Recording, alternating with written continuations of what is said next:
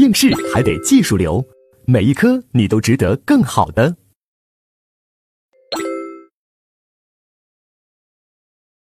那接下来我们就看第二节关于果的要求。那首先这个果我们知道肯定得是一个什么？危害结果。那这个危害结果具体来说是一个实害结果，也就是不能仅仅是个危险啊，要求是个实害结果。那关于这个实害结果还有三大要求啊。那第一个要求是什么？这个实害结果必须是现实发生的结果啊，而不包括什么？假设的结果什么意思呢？我们一起来看一下三百四十六页啊，零三年考过一道题，这个例一，我们一起来看。说甲想杀害女友，某日故意破坏其汽车的刹车装置。啊，女友如果驾车外出十五分钟，会遇到一个陡坡。那必然会坠下山崖死亡，但女友把汽车开出五分钟后，便遇到了山洪爆发泥石流，直接把女友就给没收了，死了。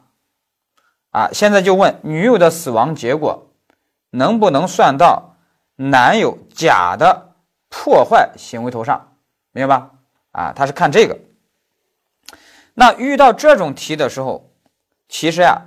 我们来看，我书上给他其实画了一个图，就是你现在要想一个前条件啊，然后有个什么后条件，就是导致死亡，有个前条件，有个后条件，然后最后呢有个死亡结果。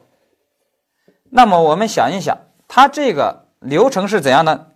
就是前条件它正常走啊，它如果正常走。它正常发展是能够导致死亡的，啊，它正常走是能导致死亡的。但是问题是来了一个后条件，把这个前条件呢给走断了，走断了以后呢，并且是这个后条件。他自己走到了死亡结果，你想想是不是这样？它是这么一个模型。比如说这个破坏刹车这个行为，这是前条件。那这个前条件，它如果正常往前走，十五分钟后人就会死啊！十五分钟后人就会死的。但是问题是，现在五分钟的时候。有了一个后条件，后条件是什么？是山洪爆发，山洪爆发，泥石流。那这个泥石流直接就阻断了你前条件，怎么个阻断呢？因为我泥石流直接就把人给弄死了，那直接弄死了，那你那个刹车装置制造的那个危险流啊，直接就被阻断了，就没啥用了。而且是我这个泥石流直接就导致人死了，五分钟就导致人死了，啊，它是这么一个发生机制，把这个要理解。那现在就要问，那这个五分钟这个死亡结果，要不要算到前条件这个破坏的这个刹车的这个行为头上呢？要不要算到甲的头上呢？啊，我们说不能算，为什么不能算呢？因为我们说。我们刑法讨论的实害结果，只讨论现实发生的结果。那现实发生的结果就是这个五分钟就导致人死亡的这个结果。那五分钟的这个结果是什么条件导致的呢？是后条件，也就是泥石流。啊，那也就是这死亡结果是跟泥石流有因果关系。当然，泥石流又不是犯罪主体，所以呢，你没法追责。那这个死亡结果呢，就不能算到前条件甲的破坏行为头上，啊，那他会怎么辩护呢？或者检察官有可能会给你怎样指控呢？检察官说：“哎呀，这个死亡结果还是能算到你甲的前条件破坏行为头上，为什么呢？因为你只要正常往前发展，十五分钟后还是会导致人死亡的。”我们怎么反驳呢？我们说，你这个假设条件本身是成立的，就是说，如果你这个前条件这个破坏行为正常往前走，的确在十五分钟后会导致人死亡，你这个假设条件是对的，啊，是成立的，假设关系是成立的。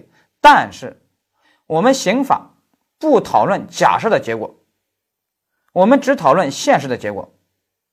或者说，我们不讨论假设的因果关系，我们只讨论现实的因果关系。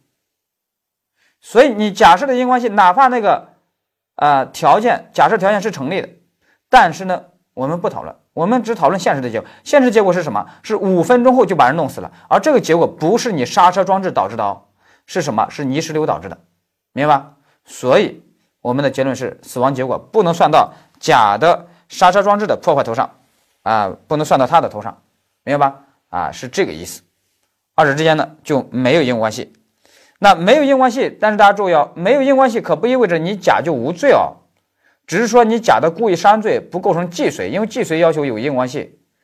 你甲只要想杀死女友，你破坏了他的刹车装置，你故意杀人罪就因已经打勾了，你这时候因打勾了，是危害行为打勾了，那你故意杀人罪就成立了。那你故意杀人罪成立了以后，只是说，嗯，跟死亡结果没有因果关系，那就不是既遂，不是既遂，那得给你定个什么？定个未遂，明白？所以你甲还是要构成故意杀人罪的什么啊？未遂啊，是这个意思。好了，这就是我们说的这个问题。好，那把这个要应用一下，应用一下呢？啊，考试零七年又考了一个，那我就不说了。我们来看三百四十七页上面。考试没考的一个叫什么啊？沙漠钻孔案啊，沙漠钻孔案，咱们要套模型啊。是什么呢？狗蛋玩弄人家小芳的感情，小芳想杀死狗蛋，在狗蛋准备徒步穿行沙漠的前夜，悄悄地向狗蛋的水壶投放了毒药。小美也想杀死狗蛋啊，可能狗蛋也玩弄过人家小美。小美也想杀死狗蛋，但是（括号）小美和小芳没有共谋啊，就二者还互不知情。那在狗蛋启程的清晨时分，悄悄地将狗蛋的水壶钻了一个孔，啊，也就是想让它水全部漏掉啊，渴死它。那狗蛋呢，在沙漠途中发现水壶无水，因为都漏掉了，然后呢，渴死在沙漠中。这就是德国教科书上著名的叫沙漠钻孔案。那现在就要问了，那这个狗蛋的死亡结果算到谁的头上？是算到其投毒的小芳头上，还是钻孔的小美头上？哎，那就要考虑这个问题。那这时候你就要先想，我们讨论的死亡结果，我们只讨论现实的死亡结果。那现实的死亡结果是渴死的还是毒死的？显然是什么？是渴死的。那这渴死是谁制造的呢？那显然是小美钻孔制造的，把水漏掉了。那小美钻孔制造的渴死的，那么死亡结果跟小美有因果关系啊，跟小美有因果关系。也就是说，小美这是个后条件，跟后条件有因关系。那。如果检察官指控说跟小芳前面投毒的小芳也有因关系，理由是什么呢？理由是说啊，小芳的投毒行为正常往前发展啊，即使没有你小美的行为，也会导致死亡，所以跟你小芳的投毒也有一因关系。那你怎么反驳呢？那我们的反驳理由就是说，你说的这个假设因果关系啊，假设结果啊，这个条件呢？也成立，这个结论也成立，啊，就是说，啊，小芳的投毒正常发展也会导致死亡结果，但是你这是假设的结果，也就是毒死这个结果发生了吗？现实发生了没有？而是渴死的。由于你是假设的结果，你是假设的因果关系，我们刑法采纳吗？不采纳。我们刑法只讨论现实的结果，只讨论，只认定，只采纳现实的因果关系。那现实的因果关系是什么？是小美。钻孔导致狗蛋渴死，明白吧？啊，也就是说，这时候那个钻孔行为其实后条件其实还把前条件还给走断了的，是吧？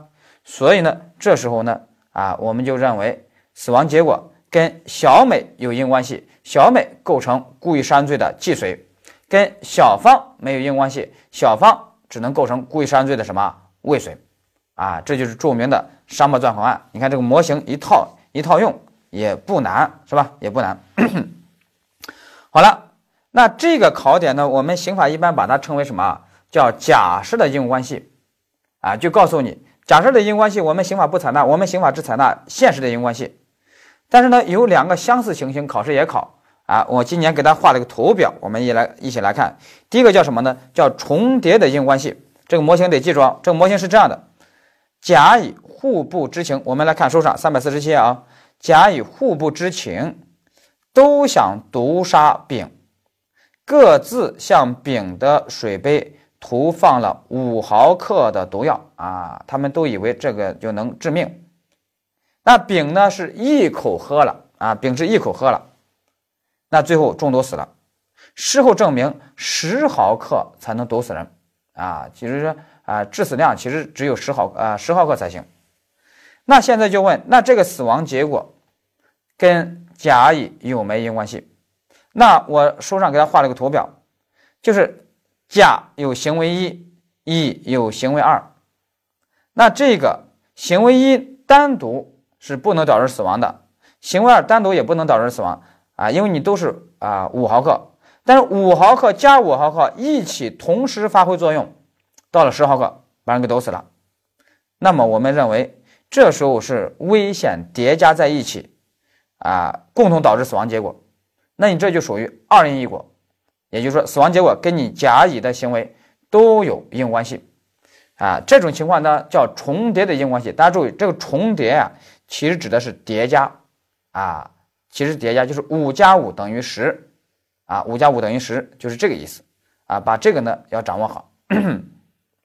我们考试啊，二二年就考了这个点啊，考了这个点，考了这个点，他给你。其实就用的是毒药这个问题，所以这个模型你把它记好就没问题了。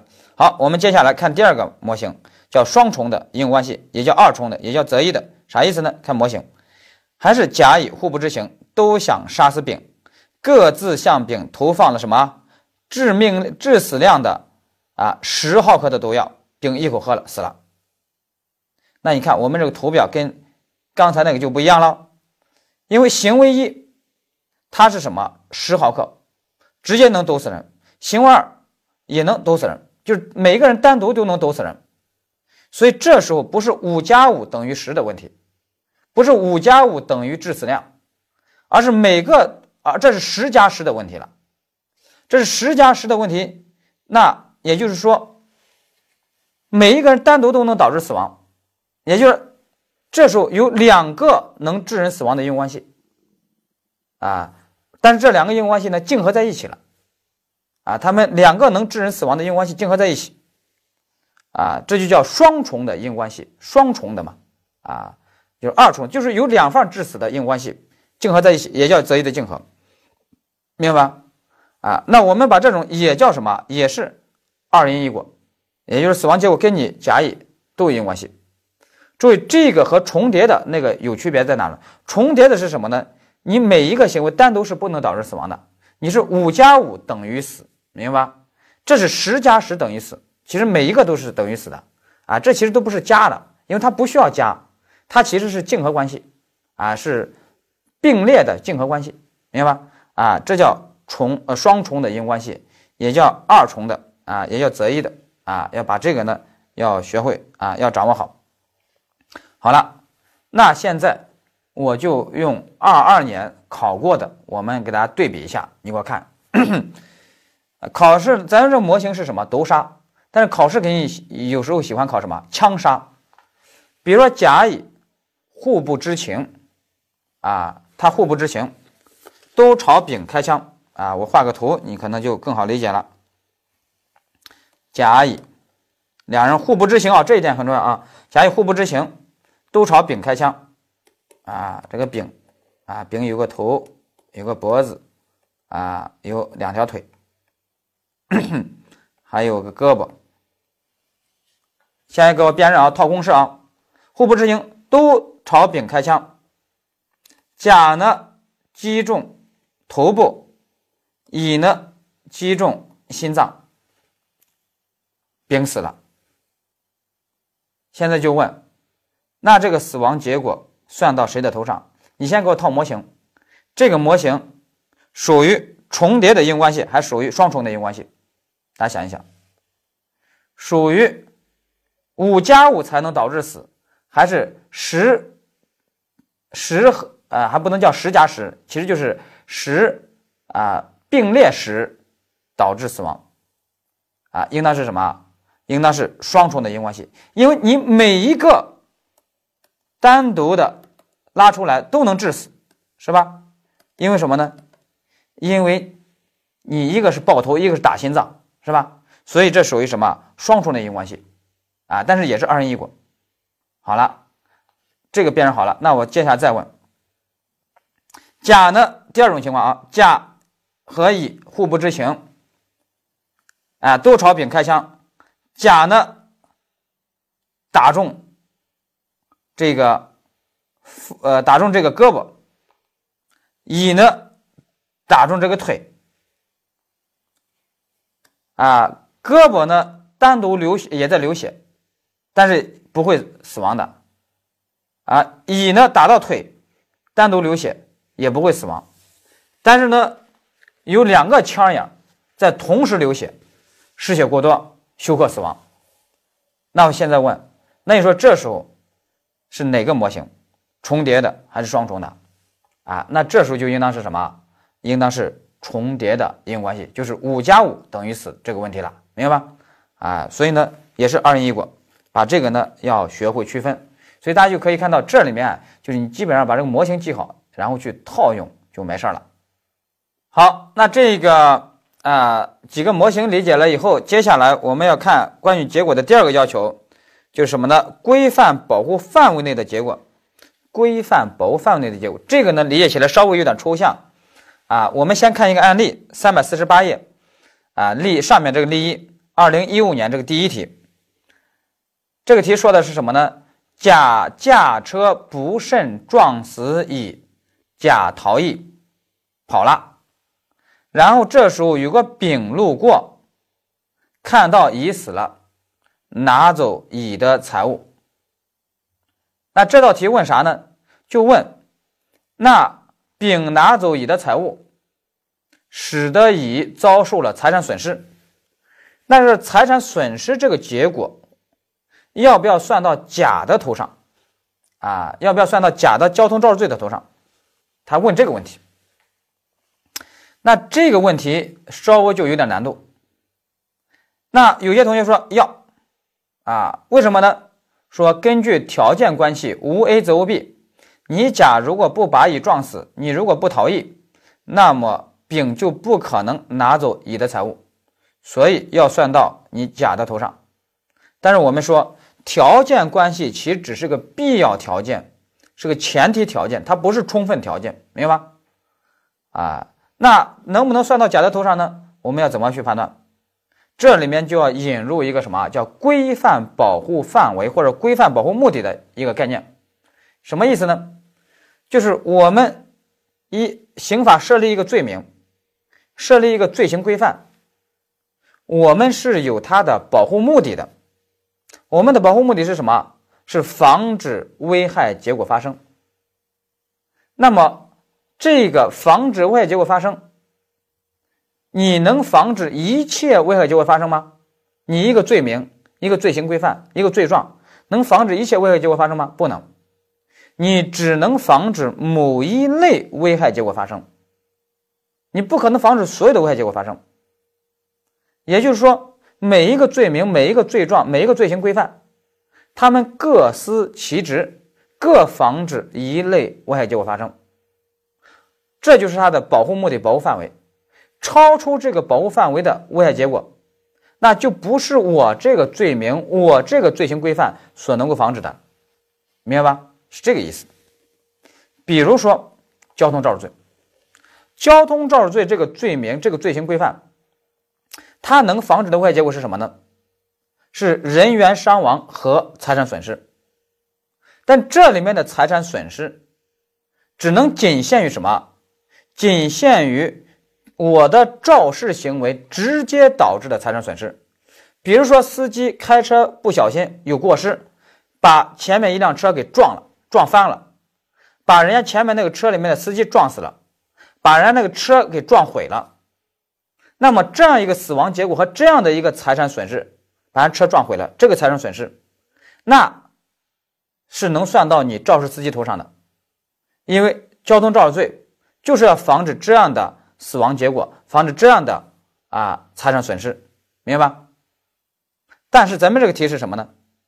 是甲呢把乙撞死了，甲逃逸，是路过的一个丙把死者乙的财产拿走了。那这样的财产损失，是不是交通肇事罪所能够防止的呢？不是的，啊，这已经不是交通肇事罪能够管的事儿了。那这个结果由谁来防止呢？由谁来管呢？由财产犯罪来管，啊，各司其职。也就是说，这时候。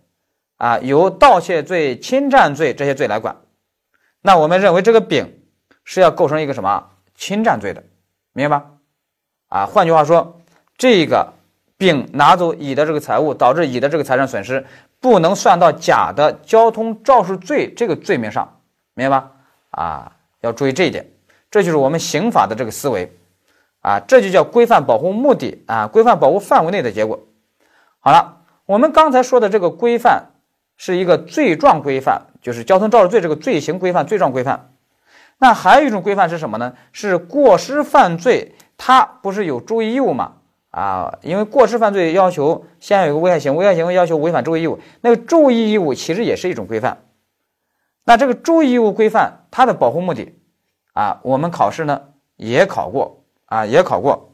你比如说，先说一个简单的，比如说狗蛋开车。他呢和前车由于没有保持合理的车距，他不慎咣把人前车给撞了，追尾了。结果这个撞击声呀，一下把路边行走的一个老奶奶老方给吓死了啊！把老奶奶老方给吓死了。那我的问题是，那你说这个死亡结果要不要算到？狗蛋的这个追尾这个肇事行为头上，啊，我们认为不能算，为什么呢？因为狗蛋违反了一个注意义务规范，是什么呢？就是没有保持合理车距。那我们想想，要求保持合理车距这个规范，它是用来防止怎样的结果发生呢？它是用来防止和前车追尾。它也只能防止和前车追尾，啊，那别的结果就无法防止了，那就不是这个注意规范所能够防止的了，是不是？所以，如果你没有保持合理车距，你把前车给撞了，你如果把人前车里面的人给撞死了，那这个死亡结果能算到你追尾头上，但是把旁边路边的老奶奶老方给吓死，这个结果。就不能算到我的追尾肇事头上了，啊，如果你算的话，就要给我定交交通肇事罪，但是这是不合理的，明白吧？啊，这就是我们的这个思维，啊，你如果把这个理解了以后，那接下来我就再问一个案件，啊，实务中的案件你就好理解了，比如说狗蛋开车行驶在高速公路，而且呢要进入一个穿山的隧道，高速公路那个穿山隧道还挺长。那然隧道口就写着进隧道必须减速到多少公里，结果呢，他没有减速。当然，隧道口还写着这个隧道禁止行人入内。结果狗蛋呢在连开开开开，哎呦，刹车不及，哎，因为他看到突然有个人在那走呢，而且迎面走来，他刹车不及，把这个人给撞死了。现在我的问题是，那狗蛋怎么处理？首先，你的辩护意见，如果说狗蛋不构成交通肇事罪的辩护意见，是不就是看主观啊？无法预见，是意外事件，没有过失，所以无罪？那不是的，得先看客观。客观危害行为啊因打勾打叉，那我们认为你危害行为因还是打勾了，因为你这次是违章了，你违反了注意义务了啊，你没有减速，那你制造了法律不允许的危险，所以危害行为这下因打勾了。那接下来就要考虑果的问题。那这个果呢，就这个死亡结果是不是规范保护范围内的结果？那就要考虑考虑什么呢？就是我狗蛋没有减速，没有遵守必须减速进隧道这么个注意义务。那这样的一个注意义务，它要防止怎样的危害结果发生？哎，它主要是防止什么？还是防止和前车追尾？因为你隧道里面如果和前车一追尾，那处理起来很麻烦。所以现在让你进隧道的时候减速，主要是防止和前车发生追尾。那现在呢？我是这个结果是不是和前车追尾？不是的，这个结果是什么？把一个行人给撞了。但这样的一个结果就不是我这个。啊，必须减速这个规范所能够防止的结果了，啊，因为这个结果其实说到底是你被害人自陷风险，你自己负责，因为这个隧道里面就不允许有行人，啊，那你是自陷风险自己负责，所以这个结果就不能算到我没有遵守啊必须减速这个注意义务的这个头上了，明白吧？啊，所以呢，从这个角度来说，这个果其实是不符合条件的。你不能说有个死亡结果就是交通肇事罪的呃结果，不是的。交通肇事罪的这个结果不仅仅要求死亡结果，而且要求符合我们这个条件。所以呢，这时候这个果是打叉的，那果打叉都不用考虑因果关系了，啊，那直接呢就不构成犯罪，因为交通肇事罪要求造成一个符合要求的死亡结果，那这个一打叉，那这个狗蛋呢就不构成交通肇事罪，明白吧？啊，正确的辩护思路应当是这样的。啊，要把它掌握好。好，这是我们说的第二个，就是规范保护范围内的结果。那第三个啊，果的要求是什么呢？啊，管辖范围内的结果。管辖范围内的结果，我们考试一六年考过了一道题。这道题原型案例是什么？原型案例是德国著名的一个判例，咱们就直接说那个判例吧。那个判例说的是一个什么事儿呢？就是有一个交警在这个道路上发现有个大卡车，那晚上。他那个尾灯坏了啊，尾灯都没亮，他就把这个车大卡车呢就拦下来了。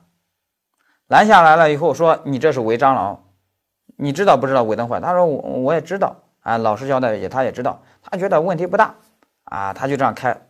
说那不行啊，在在在德国其实对这个车的尾灯要求很高，晚上骑自行车都要求有尾灯，你那个红色的尾灯如果不够亮。”是吧？那这时候呢，他要求你，你你手上哪怕胳膊绑一个灯，反正你得得有个灯，啊，他他这个要求很高的，但所以所以在那边骑自行车还挺麻烦的。我在在那边啊，现在呢，交警说你这个尾灯坏了，我现在登记啊，要给你处罚啊。但是这个交警在把他拦下来的时候，交警人家还是怎样，在处理的时候，他怕。后面有车给撞上去，交警呢在他的摩托车上拿了个手电筒，就挂在那个卡车的尾部了。啊，他处理完了以后，他给这个卡车司机说：“我在前面给你带路，然后呢，你跟着我，现在走到前面，咱们要下这个公路了。”啊，说好。那这个交警此时呢，就又把那个手电筒啊从那个尾部拿下来啊拿走了，然后呢，他骑摩托车在前面带路，然后这个卡车呢在后面跟着走。那由于这个卡车后面还是没有尾灯嘛，尾灯坏了嘛，那就在这个过程中，又后面有一辆车没发现这个车，然后又给发生追尾了，结果后面那辆车又给撞了啊，导致那个司机还死了。那现在就问这个死亡结果算到谁的头上？当时一审意见就认为，那这个死亡结还是要算到你卡车司机头上，因为你尾灯坏了啊，因为你还是违反了交通法规啊啊。但是最后二审呢就认为。还是要算到交警的头上，为什么呢？就如果交警当时没有接管这个事儿，没有管辖这个事儿，那如果后面司机撞到卡车上，把后面司机撞死了，那么要算到你卡车司机头上，是吧？但是现在你交警已经接管这个事儿了，那么防止追尾、防止因这个没尾灯而追尾这个事儿，就应当是你交警的责任了，这是你管辖范围的事儿了。所以这时候死亡结果要算到交警的头上，这就叫什么？管辖范围内的结果。啊，也就是说，这应该是你负责领域了，因为你接管了，这是你管辖范围内的事儿。啊。所以呢，这个难度也不大，理解起来也不难。好了，这就是我们说的第三个叫管辖范围内的结果。那我们现在就要总结一下啊，因果关系。关于因，如果啊打勾，接下来就要判断果是否打勾。果是否打勾有三个要求：第一，这个果必须是现实的实害结果；第二，必须是规范保护范围内的结果；第三，必须是管辖范围内的结果。啊，这块呢还挺喜欢考，要把它整理好。好，这就是我们第二节关于果的要求。那接下来我们就要看第三节无法查明的案件。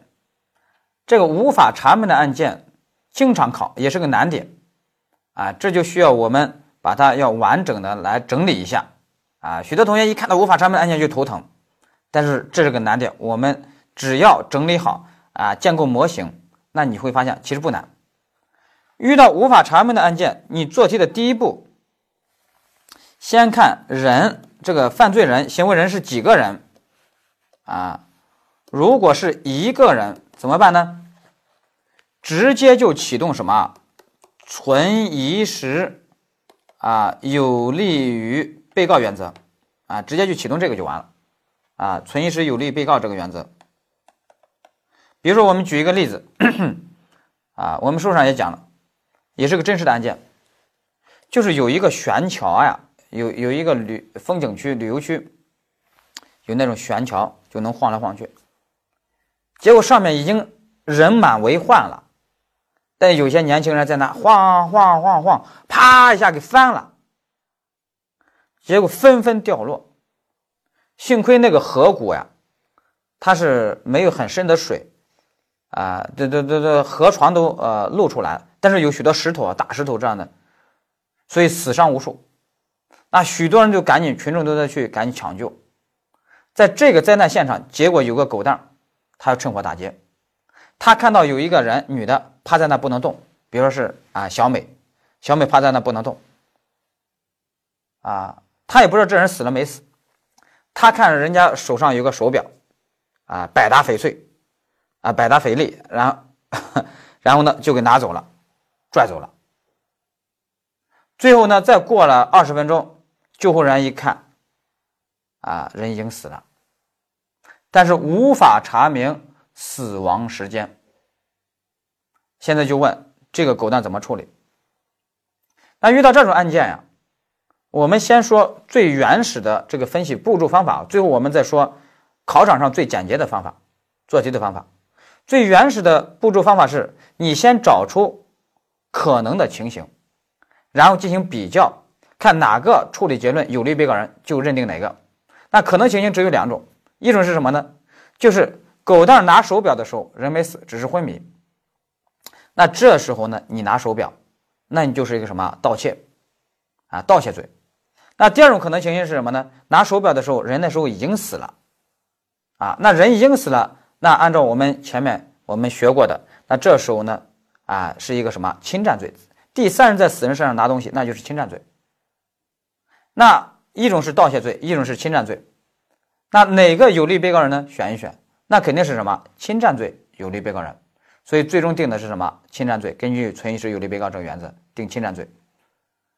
那由这个案件呢，我们其实还能够从，这是我们正常分析啊啊原呃按照原始的方法去分析，但是我们现在要说从做题的角度来说啊，考场做题角度来说，我们就总结给他总结了一个口诀啊，就什么呢？如果死亡时间无法查明的时候，死亡时间无法查明的时候怎么办？哈，我说那个口诀就什么？死的越早，死的越早，对被告人越有利。啊，我们由这个就能总结出来。比如说，那在这个案件里面，你拿的时候，啊，假如说人已经死了，那这时候。他就只是个什么侵占罪，哎，那就定侵占罪。所以由此发现，死的越早对被告人越有利。所以以后你遇到这种题的时候，你就想死亡时间最早就是什么时候啊？那就是拿的时候人已经死了，那就认定这种情况，就根据这种情况写结论就完了。那这种时候定什么？定侵占罪，啊，就是这么处理。好，这是一个人啊，行为人是一个人。接下来是行为人是两个人。如果行为人是两个两个人的话，那我们接下来还得走到第二步。第二步判断什么呢？看是否构成共同犯罪。如果构成共同犯罪，如果构成共同犯罪，那我们直接就启动哪个原则呀？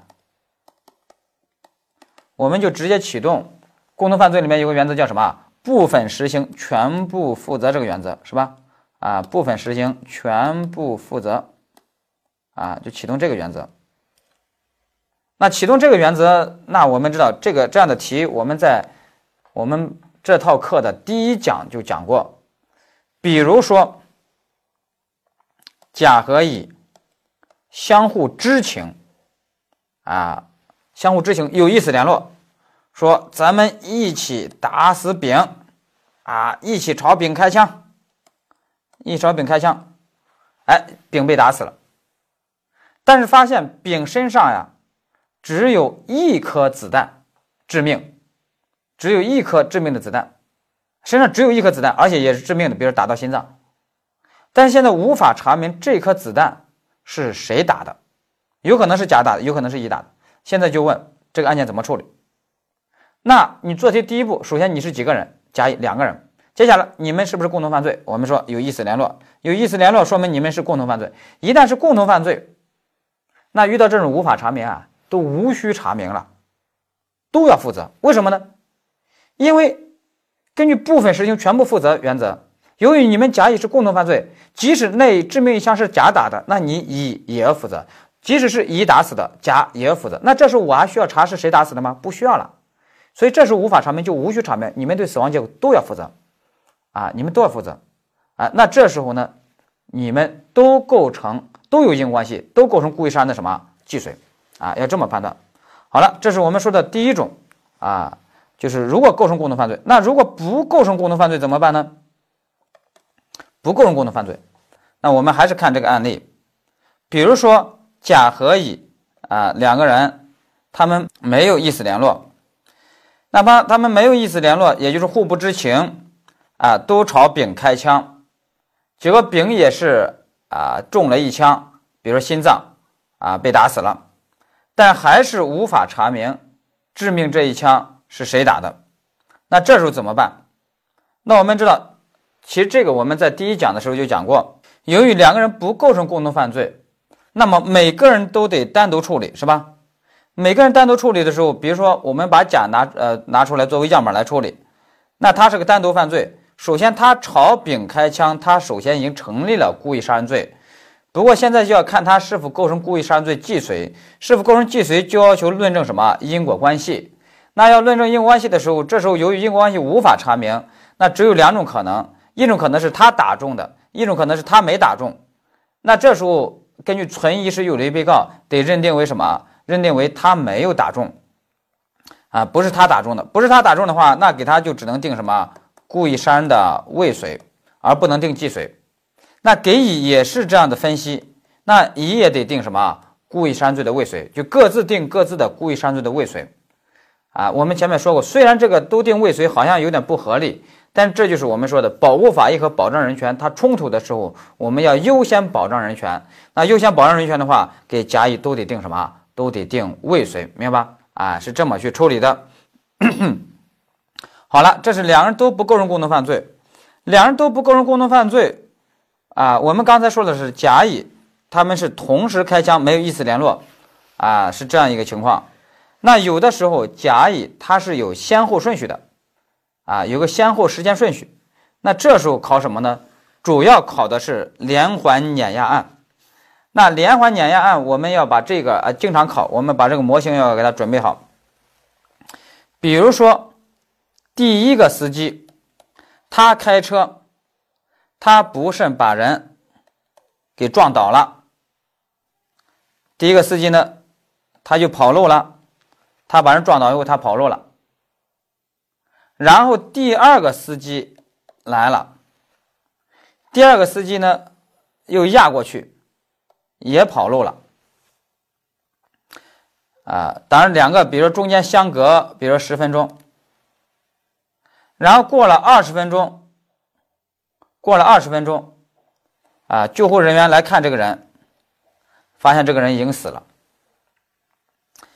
但是呢，无法查明死亡时间，无法查明死亡时间。那无法查明死亡时间，我们先说啊，按照基本原理来分析，最后再说。啊啊！口诀，其实我们也可以直接按口诀来说，因为我们前面说了，只要死亡时间无法查明的话，那怎么办呢？死得越早，对被告人越有利。那死得越早，对被告人越有利，那你得判断一下死亡时间。那什么时候算死得越早呢？哎，那我们来看一下，可能的死亡时间有几个？可能的死亡时间有，主要是两个，主要是两个。就是第一个司机当时压的时候，直接就把人压死了啊！这是第一种可能死亡时间啊。那等于说第二个司机是在压尸体的。那第二个可能死亡时间是什么呢？是第一个司机把人只是压晕了，是第二个司机压过去的时候把人给压死了。那我们说。啊，如果死亡时间无法查明的时候，根据我们的口诀是什么？死得越早，对被告人越有利。那我们就认定为是第一个司机当时压的时候不慎，直接就压死了，啊，直接就撞死了。那第二个司机等于说在压尸体了。那按照这种的话，我们怎么处理呢？那第一个司机啊，就构成交通肇事罪。因为你不慎当场就把人压死了，然后你还逃逸，那你构成肇事逃逸，加重处罚。但能不能给他定因逃逸致人死亡这个加重处罚呢？啊，那就不能了，不是因逃逸致人死亡的，是当场就把人压死了。好，那第二个司机，那我们就认为他是在压什么？他是在压尸体了。那这时候当然就给他啊不构成交通肇事罪了，明白？啊，这就是我们说的这个口诀。当然，有些同学说：“老师，那你能不能按照原理正常给我分析一下啊？原始的分析一下，那也可以。那你比如说，那分别分析嘛。第一种死亡时间是第一个司机当场压就把人压死了，那死亡结果就跟第一个司机有因果关系，那跟第二个司机呢就没有因果关系了，是吧？这是一种可能。然后第二种死亡时间是什么？是第二个司机把人压死的，啊，第二司机压的时候压死的。”那跟第二个司机有因果关系，那是不是跟第一个司机就没有因果关系呢？那不是，那还得判断，就是虽然是第二个司机压死了人，那么第一个司机跟这个死亡有没有因果关系呢？那这时候你就会发现，那这时候就有一个介入因素，这个介入因素就是什么呢？那就是第二个司机的碾压，是吧？是第二个司机的碾压。那这时候呢，你就得先判断，按照介入因素两步走标准，你先判断第二个司机的碾压这个介入因素异常不异常？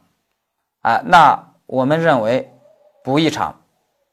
啊，就是如果泛泛的说一个车祸把人压死了异常，但在我们说介入因素的异常不异常，一定要具体化、情景化去判断。那在这个具体情景里面，你甲把人压晕在，你第一个司机把人压晕在路中央。然后你还逃逸，还不救这个人，那这时候被后面的车碾压，那都是个大概率事件。如果不被碾压，那才怪了呢，是吧？所以第二个车的碾压，这个介入因素不异常。那不异常的话，那我们就直接得出什么？跟你第一个司机的行为啊有因关系啊，那跟第一个司机也是有因关系的。所以呢，我们最后比较一下，啊，如果是第第二个死亡时间是第二辆车压死的，跟第二个司机有因关系，但是跟第一个司机也有因关系，啊，如果是第一个司机啊直接压死的，是第一种死亡时间，那跟第一个司机有因关系，但是跟第二个司机就没有因关系，那我们最后再汇总一下，我们会发现，不管是哪个死亡时间，那跟你第一个司机都有因果关系，那死亡结果算到你第一个司机的头上是不会冤枉你的。那么我们再看第二个司机，那第二个司机呢？啊，在第一种死亡时间里面，就是说，是第一个司机就压死了，那么第二个司机呢没有因果关系。那如果是第二种死亡时间，就是第二个司机压死的，那跟第二个司机有因果关系。那现在呢无法查明了，这死亡间时间就无法查明，而且前后两个司机他又不可能是共同犯罪，因为前后两个司机都是过失，而且又没有以死两种，肯定不是共同犯罪。那你对人家第二个司机得单独处理啊。那单独处理一种可能是。他不用负责，一种可能是他要负责，那这时候对他启动存疑时有利被告，那是什么？是他不用负责，啊，所以第二个司机不用负责，所以最终的结论就是只让第一个司机负责，啊，这是我们按原始的这样分析，你可以啊训练一下你的思维，那你把这个理解之后，在这个理解基础上，你就记一个我们说的口诀就完了。这个口诀是什么？死得越早，对兄弟们越有利，啊，死得越早，对兄弟们越有利，那也就是什么？那就是算成第一个司机当场就把人压死了。那死亡结果算到第一个司机头上，他构成交通肇事罪，然后属于肇事后逃逸，加重处罚；而第二个司机等于在压尸体，那他不构成交通肇事罪，明白吧？就这样处理就完了。啊，死得越早，对兄弟们越有利。但是我要告诉大家哦，有时候主观题会考这个无法查明的时候，主观题要写呢。我看有个同学给我写的是什么呢？啊，说啊，让第一个司机负责，第二个司机不负责，理由是什么？说死得越早啊啊。这个对兄弟们越有利，啊，用这个说，你怎么能把死得越早对兄弟们越有利，这这这这这都要写出来呢？你至少把这个兄弟们你给我换成一个被告人呀，是吧？我只是用一些我讲课的时候是为了让他通呃让他好理解，我有时候讲的通俗易懂，用一些俗语。你写的时候主观题写的时候要写法言法语的，明白吧？你可不能对兄弟们越有利，啥谁谁给你兄弟啊？是不是？人家阅卷老师说：“谁给你兄弟啊？是吧？这个要掌握好。好了，那这个理解了以后，那我们现在就知道无法查明的案件，基本上呢，我们的做题的方法我们就有了。第一步，先判断啊是一个人还是两个人。如果是一个人的话，那我们说直接启动存疑时有利被告啊。如果是两个人的话，先判断他是否构成共同犯罪。如果构成共同犯罪，启动。”部分实行全部负责这个原则，如果不构成共同犯罪，还是启动什么存疑时有利被告人的原则。那我们又说过，启动存疑时有利被告这个原则呢？啊，这个存疑如果是死亡时间无法查明，我们有一个口诀叫什么？死得越早，对被告人越有利啊！你就用这个去认定就完了。好，这就是我们无法查明的案件，这个疑难案件我们就讲完了。那这个一讲完以后，我们整个因果关系我们就讲完了。也就是说，完整的因果关系是什么？先判断因的要求是否打勾，再判断果的要求是否打勾，然后再判断因和果之间的因介入因素该怎么处理，用介入因素两步走标准去处理。在这个基础上，如果考试给你考个无法查明的案件，就用我们刚才的这个判断规则顺序啊来做题啊。所以呢，你只要按照我们的审查步骤啊，技术分析一步一步去做，你想错都难。我觉得好，这就是我们说的因果关系的问题。